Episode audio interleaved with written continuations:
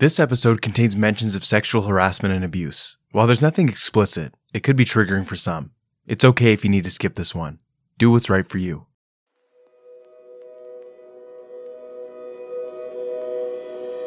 This is Unsilent, a speak series from No Stigmas that champions mental health advocacy and challenges the stigmas that prevent people from getting the help they need. I'm Eli Lawson, a producer for the show. This week, No Stigmas Lance Bordelon will be having a conversation with Lindsay, a former actress turned doula. We'll hear about sexual harassment in the workplace and the damaging effects of having your body image tied to your value. But we'll also see how impactful it is to find your support and lean into the changes that will better your mental health. Thank you for being here. If you want to learn more or contact us, visit nostigmas.org. Don't face it alone. Be unsilent. Us jump right in. Um, can you tell us a little bit about yourself and what you'd like to share with us today? Yeah, uh, so my name is Lindsay Moore. I am a doula and a communication specialist. Um, what I'd really love to dive into with you today is talking about ways that we can sort of harness traumatic or difficult things that have happened to us uh, and really turn into like pain with a purpose. Like, what do you do with it? We can't obviously control when bad things do happen but we, I believe, really can control what we choose to do with it after the fact. Um, you know, I think something I feel really strongly about um, in my family. There's everyone loves the saying, you know, it builds character. Something bad happens to you, like oh, it builds character. For me, I'm like, if you decide to run a 10k and training is difficult, like that builds character. If something truly traumatic has happened to you, that in and of itself, I don't think that's the thing that builds character. I think how mm-hmm. you choose to heal and move forward from it is the thing that builds the character like bad things happen and it's just completely unfair and it shouldn't yeah. and it's not right and this the bad thing isn't what makes you strong it's you it's who you are right. and um, yeah. and how do and how do we get there and what does that look like is something that's um, really really interesting to me both personally and professionally so what was something that comes to the surface whenever we talk about this pain to purpose? Like, what was a, a, a trigger or something that came up for you um, in your life or your career? That- yeah. Um, the way that I kind of see the path with it um, for me is that first I got into the arts as a way to help heal from, you know, undiagnosed mental health issues and substance use issues, codependent patterns that were happening in my family of origin um, from the time I was really, really young. And I think I got into the arts at a really young age as a way to sort of maybe escape at first, but then to start also kind of like processing and having an outlet for these really big emotions that didn't have a place at home. Um, and so that looked like, you know, acting, modeling, dance, music, like all of these things, um, just as a way to kind of find an outlet for those. Um, and that was incredibly helpful. And I think really helped me get through some really difficult years when I was younger where it started to take a little bit of a turn. Um, mm-hmm. and, you know, I know obviously you have a background as well in theater and mm-hmm. film and things. So I think this will maybe resonate with you. um, that has a dark side, especially as you get older as a little girl. And I think from a very young age, um, I was lucky to have some really, really positive and supportive mentors. But that's just an industry in which you are really commodified by your body. Um, even if it's not sexually when you're a kid, it's still like you know, watch your weight, don't change your hair without asking your agent, like all of these things that just really sink into you at a young age. And you start to learn that your value is tied to what you look like. And as you get mm-hmm. older, that starts becoming more and more explicitly sexual. And I think, you know, kind of combined with stuff that was going on with my family and in my personal life, um, it ended up all getting really messy. And I think I started like seeking out relationships that were really destructive and damaging um, abusive in some situations. Um, you know, as I got older, I ended up um, becoming married to somebody that, you know, struggled with substance use and became physically abusive. And it's hard not to see the direct correlation around that, mm-hmm. you know, um, particularly though, like I get asked quite a lot. Um, you know, as I said, I'm a doula now. I used to be an actor for many, many years. Mm-hmm. Um, I used to live in LA and work in TV and film, and I get asked a lot, like, "Oh, you know, why did you stop that?" Um, and that to me is a difficult question to answer um, because it's it's still loaded. And honestly, like even now, chatting with you, like it's it's hard to find the way into it. I think mm-hmm. um, there's so many little micro moments of yeah. you know being on set and hearing a crew member make a comment about your body or you know the costume designer making a comment about your size or things like that like it starts to get really complicated. Um, there are a few experiences that i had in la that i think really directly contributed. The biggest for me really was um, i was working i listen I'm the first to say i was super lucky. I moved to la and i started working pretty um, pretty shortly after i moved on um, a network tv show. It was awesome. It was a huge set. I loved the people that I worked with. Um, and you know it was good money it was mm-hmm. fun to like go onto like this fancy studio lot and feel like you were like a real actor it was like yeah. it's exciting and um and i think i was a little bit unprepared honestly um at first it was a lot of fun and you know as you know it's probably similar to like being on tour or something like that mm-hmm. you do spend all of your time with these people you don't see your family or your partner or your dog or whatever like this becomes your family. Um, and it's just so almost like in a summer camp way, but darker, like but darker, but darker. Um, and every set, every production, whatever, it's like everything has its own little political ecosystem. And what started to become clear to me was that um, from the top down. I mean, we had an EP who liked sort of like rule by fear. You know, he would come into a set of hundreds of people and just start screaming at people. It did not matter if you were an extra, uh, production assistant, if you were one of the lead actors, like it didn't matter. He had no problem like just screaming and berating people for any little thing. Um, and that really created this culture um, of a lot of fear and a lot of um, certainly abusive language, of, of, disrespect, of not treating people like humans. Um, you know, and so when you're also isolated just with that group of people for a long period of time, um, and you don't really have a chance to get home and process and normalize that and say, oh my gosh, this thing like happened at work today. Mm. I don't really know what to make of that. Like, right. there isn't that opportunity. You just go home, sleep, and come back, and you're right back in it. Um, and it just becomes the fear becomes so ingrained in you. And i think on this particular um, on this particular show there was definitely like all of the leadership was male. All of it. And i don't mean to make this gender because certainly certainly men experience this as well but in my yeah. particular case um everybody was like sexualizing sexualizing the women on set you know and there were so many wonderful people. And so i don't mean to make sweeping generalizations um, but I think when at the highest level, you know, people on the production, the writing, the directing teams um, feel that they don't need to treat everybody there like they're the same level of human. Um, it's okay to use threats and fear um, if you don't like the way that something's going. It's really natural that that ends up becoming sexual harassment, you know. And so, um, and I certainly was not the only person on set that experienced this, but um, there was one particular um, member of the the writing and production team who um, got really aggressive with it and you know it's hard to explain it without getting into like really explicit details mm-hmm. but um, i think i can safely say like the guy was a doctor um, at an er in la uh, which is how he had gotten pulled onto the show and had no qualms like kind of coming in and being really overly touchy feely at first and sort of just like sharing like little anecdotes or like showing a photo. I mean, talk about violating like HIPAA laws, right?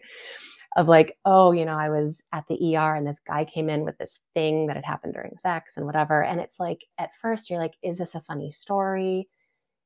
Are you trying to test me in some way? Like, what is this? But also, there's such, as you know, in, in theater and in film, there's such a power dynamic and such a hierarchy. just gonna say, it sounded like he was in a it was there was definitely a power dynamic. Oh, oh yeah, oh yeah, and it was made really clear early on also that like anybody is replaceable. I mean, some of like one of the the series leads was like gone after a little while because like she wasn't like playing ball with like the kind of culture that was going on. Um, so there was just this incredible fear that I think ran under so many interactions where it's like you're not allowed to say no to things or you are allowed to say no but like you your job is literally at stake. There would be um, massive consequences. right exactly. And so and also like i said it's and you become part of this culture as well so it just becomes conditioned. It's like and this is really normal and you're being difficult and you're not playing ball. Um and it starts to really, and I think certainly experiences that I had when I was younger and on other sets as well played into this as well. Um, you start to feel really worthless. You start to feel like, oh, well, is my acting or you know, is my work actually good and valuable, or do you have an agenda? Are you trying to sleep with me? Mm. Um, what is this? If I say no, you know, I have to be so careful to protect egos and feelings, or else my job could literally, like, my livelihood could be at stake. Um, and listen, I actually will give people the benefit of the doubt in a lot of situations that it's not like somebody sat up at night and was like, hmm, you know, how can I mm-hmm. manipulate or or damage somebody else? Like, I don't think it's that conscious. I think it was just so pervasive. Yeah. Um, but the result is it starts what I what I really think about when I reflect on that is it ate away at my self-worth to such an extent like I no longer trusted myself. It really eroded that sense of can I even trust my own judgment? And that's actually the thing that makes me the angriest when I think about that. Um, wow. And ultimately, the terrible thing is that um, some of us did lose our jobs over it. You know, it was just sort of the decision was made was just like, this is too much of a liability.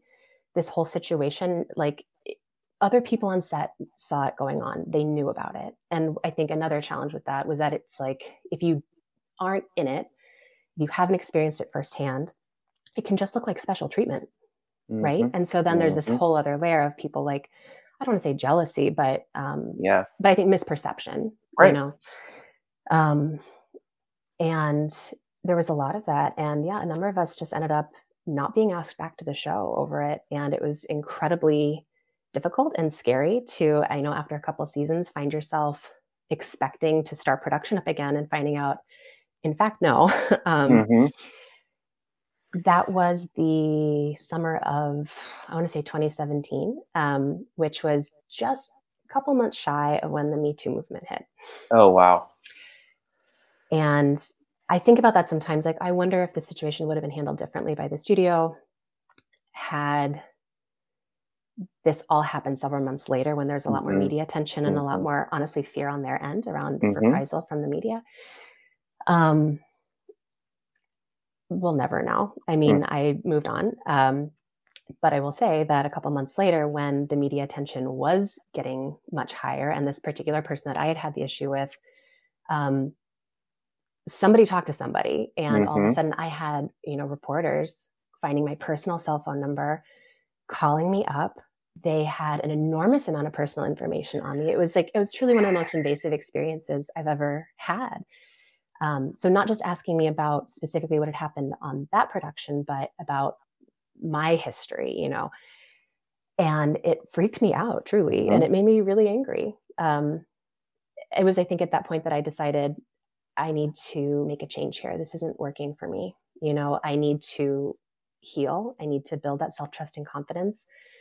The culture of this whole situation has made me stop loving something I've loved my whole life. Mm-hmm. You know, and the price tag is no longer worth it to me.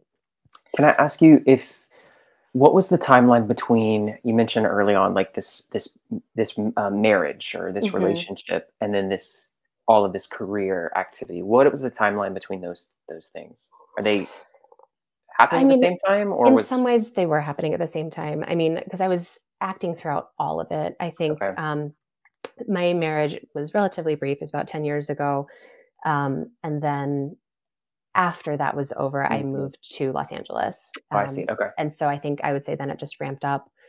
Um, I would say the harassment ramped up as my acting career did as well. Yeah. Right. did you feel so? Did you feel that you were going into into this industry? You mentioned like not being ready. Did you feel that you weren't ready because you no one taught you in in your training to, have to put up with a culture of harassment? I mean, did you?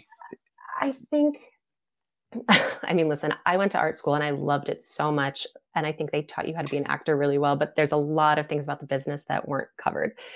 Um, I think part of it was because I had been in that world since such a young age. It was, I just, I didn't, I literally didn't know that there was a different way.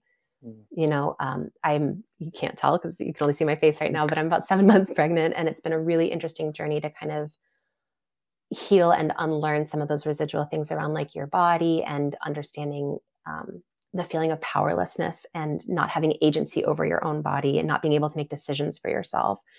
Um, as an in in an acting capacity right? Like Right. um being judged and commodified like that all the time. Mhm. now all of a sudden my body's doing things like i have no control over. Um, and it's actually really really wonderful but it's still hard to of release those old scripts. So that's just to say that i think um, the idea that my body was just something that was of value to other people like sexuality was something that was like seen as an asset more so than who i was as a person right um, that was something that i just accepted at face value and literally did not know that there was another way Mhm. um,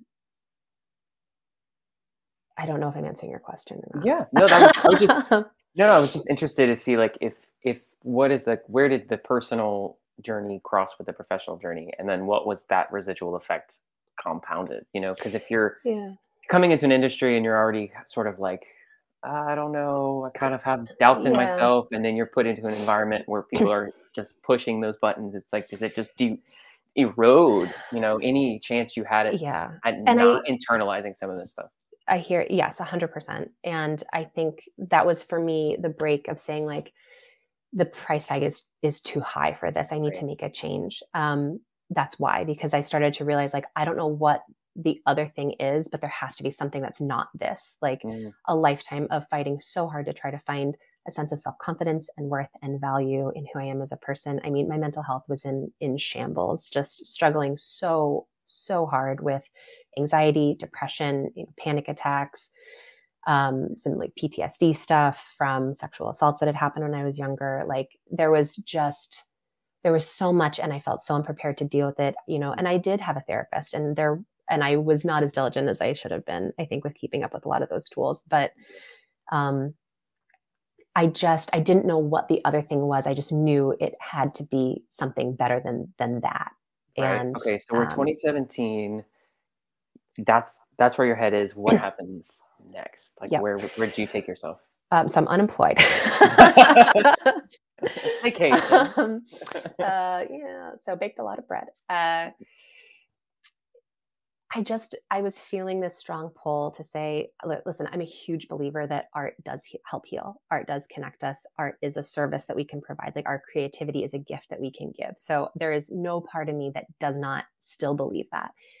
And I was looking for a more tangible, more direct way to help other people because I felt this inside me that like when I was hurting so badly, something that would really help is feeling like I could help other people. And I was feeling like that purpose was no longer in film and TV for me. It was something else. And so I started Mhm. looking for this. Um, completely random, very woo woo, but like, you know, I had this dream and I woke up in the morning and said, I know what I want to do. Um, I want to be a doula.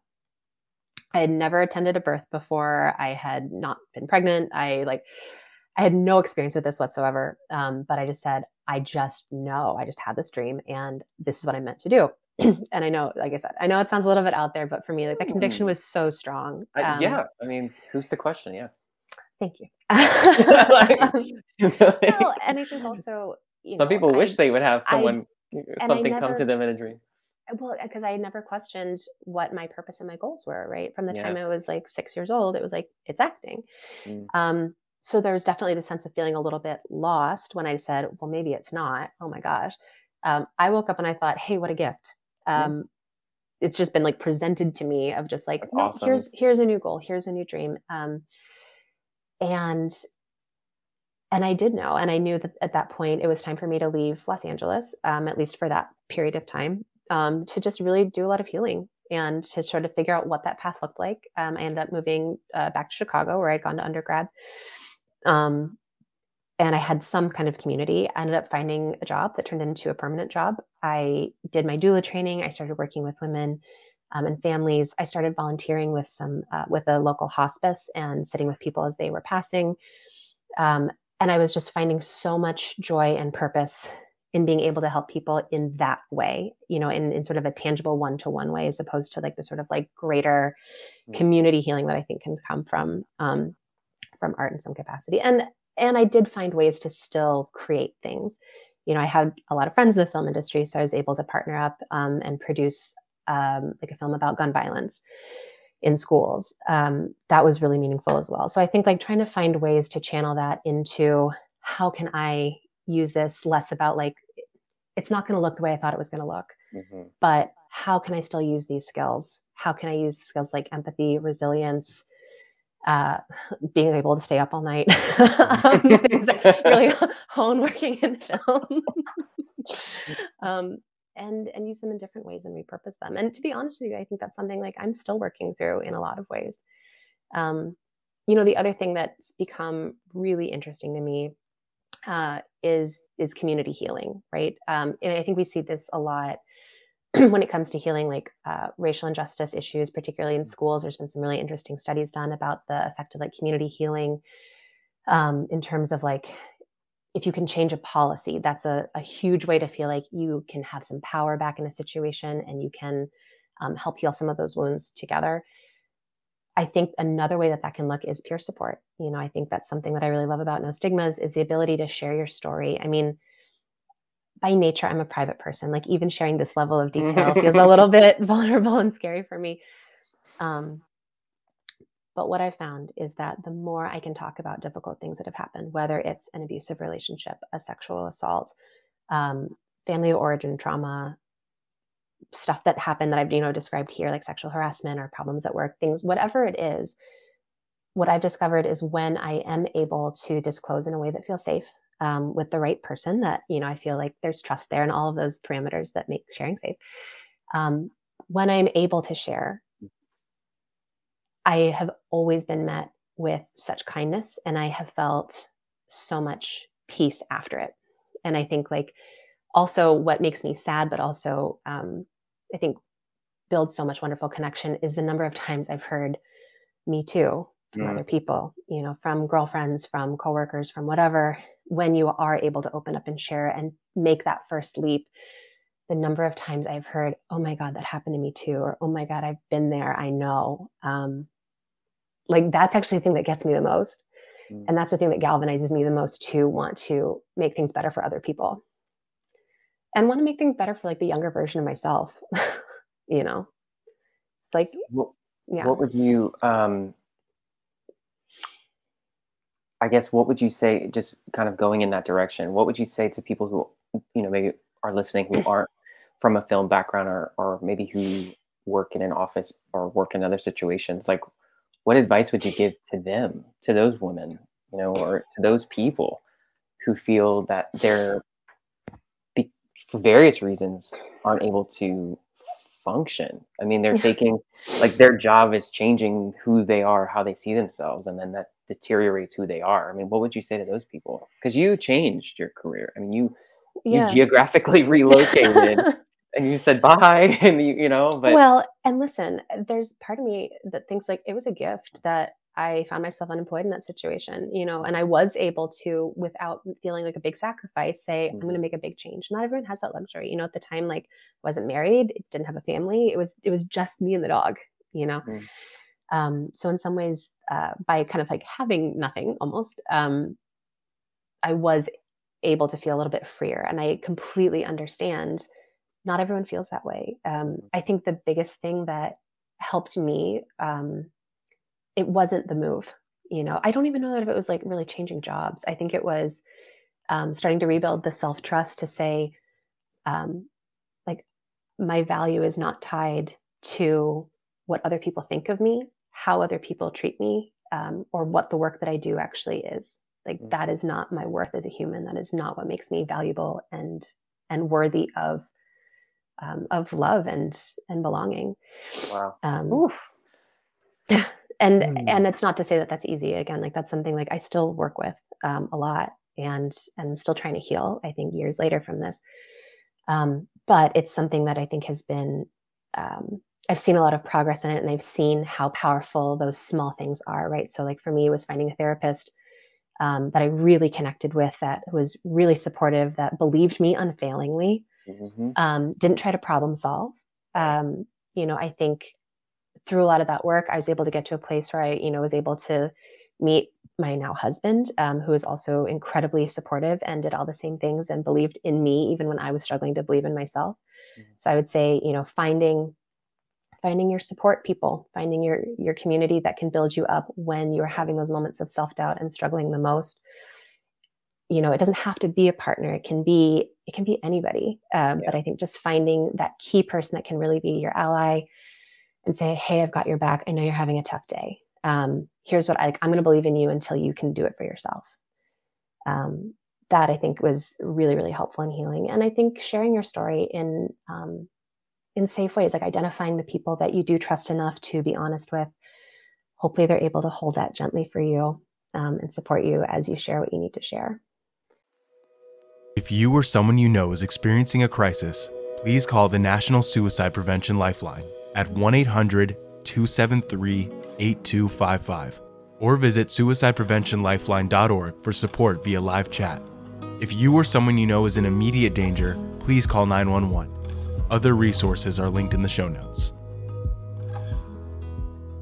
Beautifully said. That was beautifully said. Thank you so much for for opening up in that way. I think we, we kind of swam to the depth of that emotion for a second. What would you say if you look if you looked back um, you know very ghost of christmas past like you're outside, you're like outside your body looking back at yourself even five years ago um i guess w- where did you start or even going back further like as you mentioned sort of family origin and upbringing and all of us have this tapestry of experiences what would you if you were watching yourself outside of yourself what would you kind of be like ah look look look this way or don't say that or don't do this ah you know like what was it what were hap- what mm. maybe micro moments were happening that you can you can say wow okay that was a pattern that was something that i kept doing you know that you could re maybe turn a corner or maybe you could have prevented some pain along the way like if you if you looked back is there yeah. anything that you see or you kind of like i did the best i could in the moment. I survived it. I mean listen for me there's a lot, there's a lot of that. There's you a know? lot of saying like i think i did some things like i don't feel great about or that i regret or i wish i'd handled things so differently. Yeah. Um, i think it's really really important to say you know those coping mechanisms the way that i handled that like that's not the way i would have handled it now but i did do the best that i could yeah, with the tools that i had at a time and yeah. having the self-compassion to kind of like release. I honestly i think i've carried a lot of like guilt and shame for not handling situations the way that i wish of i wish i had told this person at the time that this was happening. I wish I had spoken up for myself more. I wish there's a lot of I wishes. Yeah. Um, and I think trying to have compassion for the younger version of myself and just say, hey, you did the best that you could. And it's okay because it got you here now. Um, I think, you know, if I had a magic wand and could go back, I think I probably would have encouraged myself to um, to have um, some more well-rounded experiences i would say. You know i think like there's a period of time in high school where i was like more involved with like clubs and things like that and um, had a great group of friends and and same thing in college you know. But i think um, so much of that was still steeped in some version of culture that was commodifying women's bodies. And i really wish that i had um, pushed myself more to develop like other talents and gifts um, like academics or I, I, don't know. I guess I'm struggling to come up with a good example right no, now. But I think but like that's, but you but you did but that's so it's it's interesting because you you mentioned like compassion on yourself. And I think there's such a a fine line between like wanting to look back just to get an understanding of how you got to the where you are without yeah. judging yourself, but also to yeah. to someone but else to learn from it though. right. And to someone else who's who's like, you know, okay, this is happening to me. What do I do? What do I say? You know, it's and it's so yeah. individual, but I just wondered how much of your um, outside, how much of this outside uh, influence was affecting who you were as a human, and and like where yeah. you, where maybe there were times you could have shielded yourself, you know, because you're not going to change. Unfortunately, well, in, some situations, yeah. you're not, not going to change the other party. Um, not to say that it's right or you know just, but just the fact that it's like, okay, mm-hmm. well, okay, I'm in this I changed the policy. I spoke up. I did mm-hmm. something, but I still have to be autonomous and protect myself. Don't you think? I mean, you you want you want to, I guess, to shield yourself from some of the. Well, it's uh, interesting though, because but as you're saying this, my gut reaction, honestly, is like I think I certainly in the past I was independent to a fault, and I think that mm. actually is a thing that I would want to change. Is that I was so convinced, like, you know, I'm strong. I can take this. I can handle this on my own. There was a lot of I think shame masquerading as pride of saying like I didn't want to tell people what was going on. Um, I could handle it. I was fine. And I actually wish that I wish that I had let more people in. I wish that I had developed some some level of trust in others and trust in myself earlier on um, to let people in because I think there were probably people in my life that like would have wanted to support and help um, and I didn't share what was happening and you know, did I handle it? I guess technically I did, but I think it would have been a lot easier and a lot yeah, less. A, but that's so good. But that's so interesting that you found that in that just like, whoa, wait a second. You know, maybe I was shielding, I was myself, shielding myself to too much. Yeah. Yeah. It's I really think I interesting. really, I really was. And I wish that I had reached out earlier and, um, and felt safer to be more vulnerable. I think earlier on, I think, um, particularly, you know, growing up, I think, um, it might not have been in all the places that kids typically look for it, but mm. I think that there still were um, people in my life that could have provided the support that I was looking for at that time, and maybe started to build up some of those skills that when I was having difficult experiences as an adult, I, I feel like perhaps I might have been better equipped than to deal with them at that point. But I think right. that's something where it's like just because it didn't happen before or when you're younger, mm. to your point, if there are people that are experiencing that right now, um, that's really the best advice I think I would have, or my best suggestion is to, you know, really just try to identify people with whom you can share right. um, and find resources to support you because, like, you probably are like you are strong enough to do it by yourself. You yeah. can. It's not a competency thing. Um, it's that you don't deserve that. you don't mm. deserve to have to go something difficult alone. Right. Like you okay, I have to muck through the mud now all by myself. It's. Yeah. Just because you can doesn't mean you should have to. Mm. So you mentioned you opened up about um, soon being a mother. Yeah. so you get to create this wonderful bubble of influence for your child. What? No pressure. No pressure. Isn't every every parent's perfect? Um, you have all the right answers. oh yeah. Um, so what, what would you? I so what would you, um, if you could create this bubble for your for your future kid? Like, what would what would you shield them from? What would you hope was not a part of our culture anymore?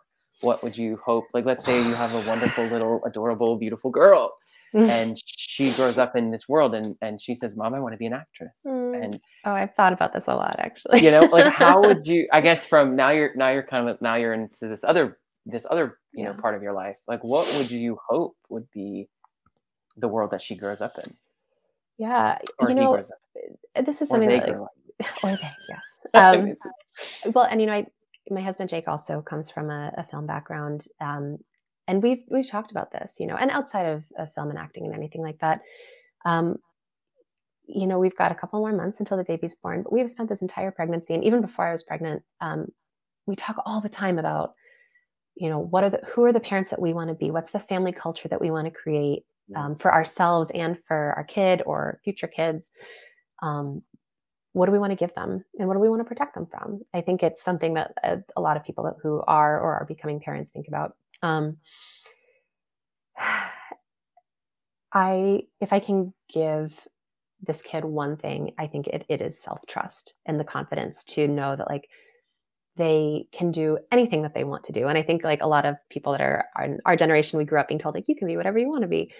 Um, but it's less about you can be something and it's more like just who you are is enough. Who you are inherently, even before you're born, even right now when you're still inside my body, who you are is more than enough to be loved, to belong, to be worthy. You don't have to do, you don't have to perform, you don't have to look a certain way. You know, just exactly the way that you were born is more than enough. I think that's the thing that like I want to instill in them because I think that that does lead to that sense of of trust and confidence in your own self. Um, which leads to being able to like take risks in healthy ways and to try new things and the yeah the safety and security to fail at things i think it's so mm. important and it's something like i have a really hard time with um, being bad you know like at, at, doing something that i think i'm going to be bad at. Um, i like i want that for my kid. I want them to just be like no i want to roller skate. I don't care that i'm bad at it. I love it you know? Yeah. Um, whatever it is i think um, you know I, I really have considered this a lot. Like if i had a, a kid who said oh you know i I really want to go out for the school play. It's like, okay, great. I really want to be an actor. It's I would have to support them unconditionally. Honestly, I, I really Yeah. would. It would be, be difficult for me to swallow it down. But I think um, it's it's not about acting or film not Mhm. being good. I think that it's wonderful. Actually, like I I will always love that, you know. And there are Yeah. parts of me that that miss it even to a degree. Right. Um, but I think trying to equip the kid Mm. with the tools to navigate that world in a way that they're going to be safe and healthy and have the support that they need when things get hard um, in any career, in anything that they. I was gonna say pursue. it's exactly like if you're in, if you're it, could it could be any industry where you just have Right. the, we're I feel like what, what's dangerous, and it sounds like in in in what you're sharing is that there was a crack in the trust that you had in yourself and your instincts and your worth, and then it was just a bunch of stuff got in there. And so if For that sure. hadn't if that hadn't happened, or if you could have fi- you not fixed it, but if you could have prevented the crack from being so big in the first place, it makes you think like how many other you know things like you said yeah we're not going to have regrets we're not going to look back and be critical but how many other beautiful things could have been created or prevented or damaging things could have been prevented if that crack wasn't just so wide. And so if you give your kid like this un i just love that. I love like this un i mean i you saying that to me is like i just heard my mom i'm like this is what i want my mom to have said to me you know? And it, it took us a, oh, a couple decades but we got there. We got Um, there. We got there. but I you know just- but that's yeah. the thing. It's, it's such a beautiful thing to say is like you are enough as you are and it's not what you do which goes back to what you said when we started this was that you felt your value is you had been trained to think your value was what you do. Your value is how you look. Your value what do you achieve? It's all perform what you like achieve. love. And you know like parent and child versus like a, adult love like in a partner situation Mm. um or, or friends or anything it's not unconditional right? I mean you hope that parent child can be and that you can have that first experience of love be that like really safe sort of ideal version. Mm.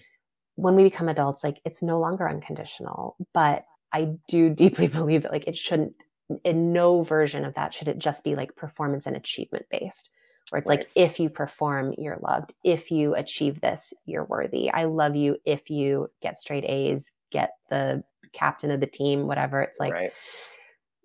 that in any context i think um, really really erodes a sense of self for any human um, and that's something i i want to do my very very best not to mess up with my own kid. Mm. i know. you're good no i was gonna say it's it's it's a wonderful part of um a life to make those mistakes. Like to your point you know you're like i'm not i'd afraid like to make mess up my kid in totally new ways. No. So. I hope i've been given the opportunity. Thank you. Um, blessed yes. no yeah i was just i was just thinking you know how what is what is something that from a young age can prevent or you know help um bolster that that strength um i can think the more you talk about Yeah. trust the more i can think about a, a dozen things that pop into my mind of like oh my gosh you're right like no like not trusting yourself not trusting your instincts that puts you in situations that you start to like you said normalize or accept Yeah. as as this is what it is you know and and i think you know something else that um, my husband and i talk a lot about is wanting to make sure that um, when we praise our kid uh, that we're not focusing on like yeah appearance or achievement so rather than saying like oh my gosh you're so handsome or oh my gosh you're so pretty say things like oh wow that was really brave or that was really kind the way you did that or that's such a creative idea that you had like trying to help them understand that their value comes from who they are and the skills that they build um, and their character and really trying to emphasize that early on so that later on you know if somebody does say Mhm. oh my gosh you're such a beautiful little girl you know we can turn to them and say honey like that's true you are and mm, that's not the most special thing about you you know? That's that's a mutable thing you know? But your bravery your kindness your creativity your compassion all of the, your curiosity like those are the things like those aren't going to change and leave you as you get older. Like those are things that are part of you and mhm. um i don't know we have so many words in the english language and yet we we fall back on on strong pretty you know Mhm. yeah it's like and it's like, I mean, I think that was the other thing. In a weird way, there is like a gift of it though, of, of like growing up in that world, which is that I was aware from like a very early age um, that like you get old and your value, like my ability mm. to have a profession. Um, and like, listen, certainly there are some amazing actresses that work their entire lives. So like, right. not no, no, disrespect to Helen Mirren, God knows. Um, but the she, one I was, she was who I was thinking yeah, because she's amazing. Um, but it's just to say that for the majority of actresses, like our value declines over time. And I think that was really alarming to me to be 18 years old and starting theater school and being like, I've got a ticking clock on this thing. Mm. And that didn't really jive. Again, like there was just some inner knowing that saying, like, I don't think that I stop having value when my body stops looking like this. Mm-hmm. Um, and so I think, yeah, just trying to trying to find ways to, and you know, not just for the sake of a kid, but that's something that that Jake and I talk about a lot. Like, what's the family culture that we want to create now for ourselves? Like, mm-hmm. I love him so much. I want to give him that same feeling of belonging and worthiness and love right. for who he is as a person. Like, I mean, right. I think my husband's a smoke show, but that's not why I love him. I'm allowed to say it. I'm having sure. his baby. Um, but it's so important to me that he knows that like but that's not why i love him that's not why i fell in love with him mm. right um like that's just a great cherry on top um and that's just something that it's you know whoever is in our family that's how i want them to feel and whoever's yeah. ever just somebody in my life that i that i love and care for that's how i want them to feel that like they're accepted for who they are yeah before i let you go i want to go back briefly and we'll we'll put it in that section. But I wanted to ask you about guilt. Mm. Um, when you decided, or when you when it was decided for you that you were no longer working in this environment or this series, or you know, and and you kind of made that decision to leave, did you feel guilt um, at any point in leaving? I, I'd say that because when I kind of decided to kick back on the acting, because it for me, in more from a you know stage and tour, but it was it was eroding myself. I felt that, mm and I mm. felt that lack of trust, and I completely identify with that. And um, I felt guilt for mm making a different choice, like for moving, for changing careers, or going back to a previous career. Like I felt guilt. Did you feel guilt when that started to change for you? When you realized, uh, you know, because if question. your value, if you're if you're saying that your value is mm. sort of mm. instilled at you, that you're performing, and, and well, now here you are not doing those things and if there you yeah. do them not by choice like do you feel the guilt is there guilt that comes with that that's a great question i the thing that's coming up for me is you keep saying the word guilt is is actually shame mm. um i think this feeling of like oh i failed. I worked my whole life for this thing and i'm a failure. Um and just yeah that sense of like embarrassment and, and deep shame around it i think yeah. was something that was hard to swallow honestly and really really hard to sort of stand strong and say this isn't a failure. This is a choice um, that i'm making for myself. Kind of for the first time in my life really i'm making a really big choice that is just for my health and well-being and not for like outside perception of what success looks like. Exactly. Um, there it was interesting too because i think um, as i was like sharing with colleagues and, and friends that were in the industry as well at, around that time um, i was like hesitant to say that i had moved. I was i, I kept phrasing it's like oh it's temporary it's temporary you know i'm just taking some time off. Mm-hmm. it took me it took me a while to really own the fact that i'm like no i've made this change. This is this is a shift for me um, and it's a good thing. You know i think there was this sense of like oh you gave up oh you know and I, to be honest no one actually said that to me. That was just something that I put on myself. So I, I have to own that piece. Um, but yeah, there was, yeah, man, it's so that pervasive. phrase, that phrase that you gave up because it's, oh man, that's but a whole like, other did, conversation. But well, yeah, being a New York actor, up, exactly, being in New York, being in New York and being based there, and mm. then having this perception of like, okay, if I don't stick this out, if I don't make, you know, it's like, whoa, whoa, whoa, whoa, whoa yeah, like, what you, am I sticking out? I'm miserable. Right. I'm, I'm so unhappy and unhealthy. For who, I, like, whose validation are you seeking? You thank know? you. Exactly. And that's been a huge thing that I work on still to this day, as well as like really unlearning those old, like, people pleasing behaviors around it as well. And just to say, people might judge me. I don't know. Maybe they're too polite to say it, but maybe they do. Um, maybe there's like lots of, there's so many perceptions that I can't control, right. which I hate. um, but you know, I look around, I'm like, I love my life now. And this would never have been possible if I was just railroading myself into making the same unhealthy choices.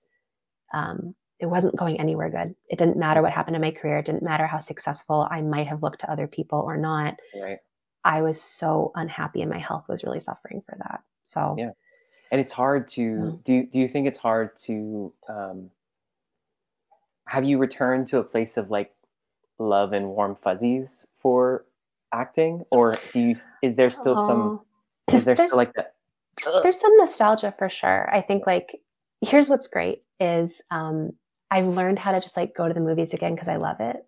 Mm, Um and there's something that's just like so good about it. Like I love going to like an actual like movie theater and getting the, the trash popcorn and um and just remembering like oh this is actually why I started doing this in the first place. Like I Right. love going to see shows. I love going to see movies.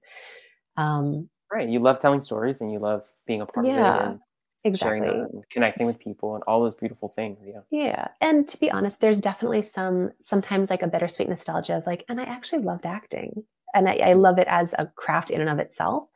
I think something that I'm working on currently now is trying to reconnect with my creativity and accept that it's going to probably look different. Like Right. that sense of creativity I was so locked into identity as an actor, as a professional actor. What does that look like now? Maybe it looks like, you know, writing or writing a song on my guitar, but it's like just for me and it's not to like Mhm. perform it or put it on a resume or anything like that. Right. Or Um, yeah, just you don't yeah, you're not paid just because you're not paid for it, you know. Um Yeah.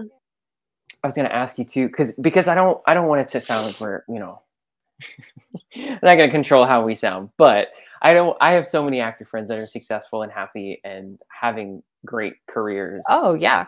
Good for Um, them.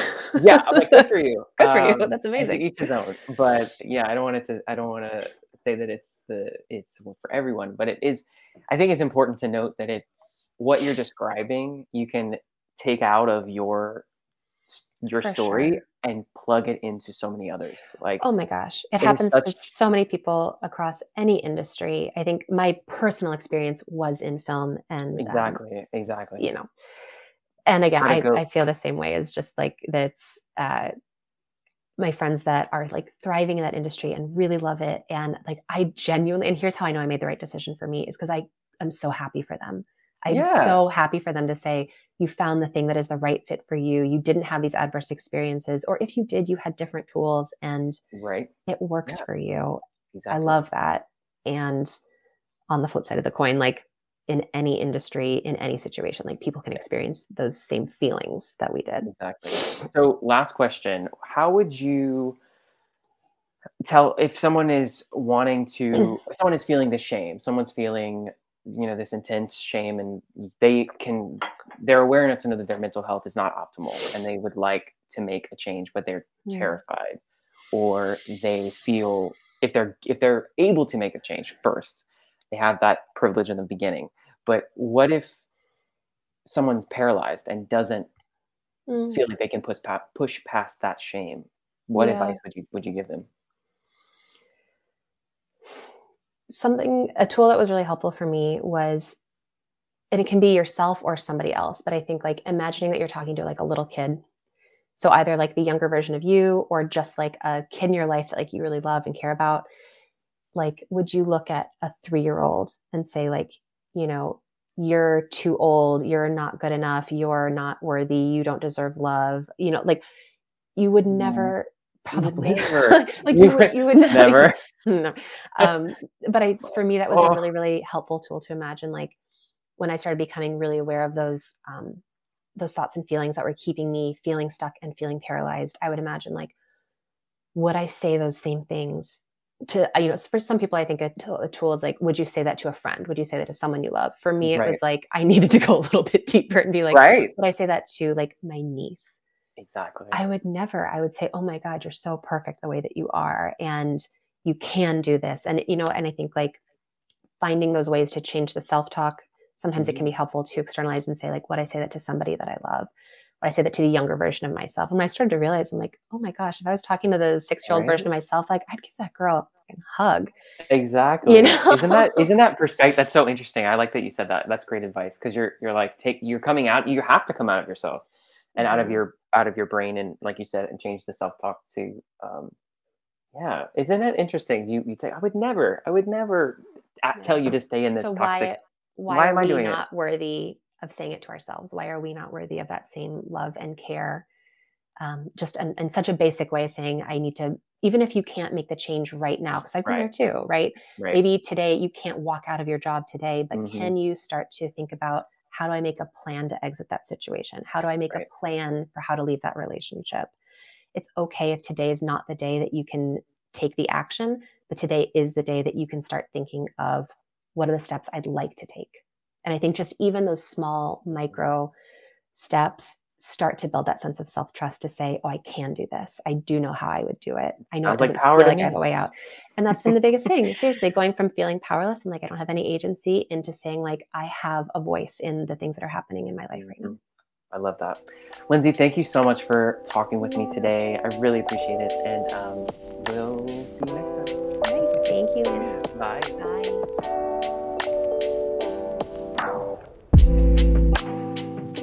This is Unsilent. Thank you for listening. Today's episode was hosted by Lance Bordelon and produced by me, Eli Lawson, Lance, John Panicucci, and the rest of the incredible No Stigmas marketing team. Special thanks to Lindsay for sharing her story this week and courageously diving in to vulnerable places. To go beyond the show, connect with us on social media or visit nostigmas.org to learn more about mental health topics. Please leave us a five star review and share with others wherever you listen to podcasts. We'd really appreciate it. New episodes of Unsilent come out every Wednesday at 2 p.m. Eastern Time. Finally, remember that whatever you're going through, you don't have to do it alone. Be unsilent. We'll see you next week.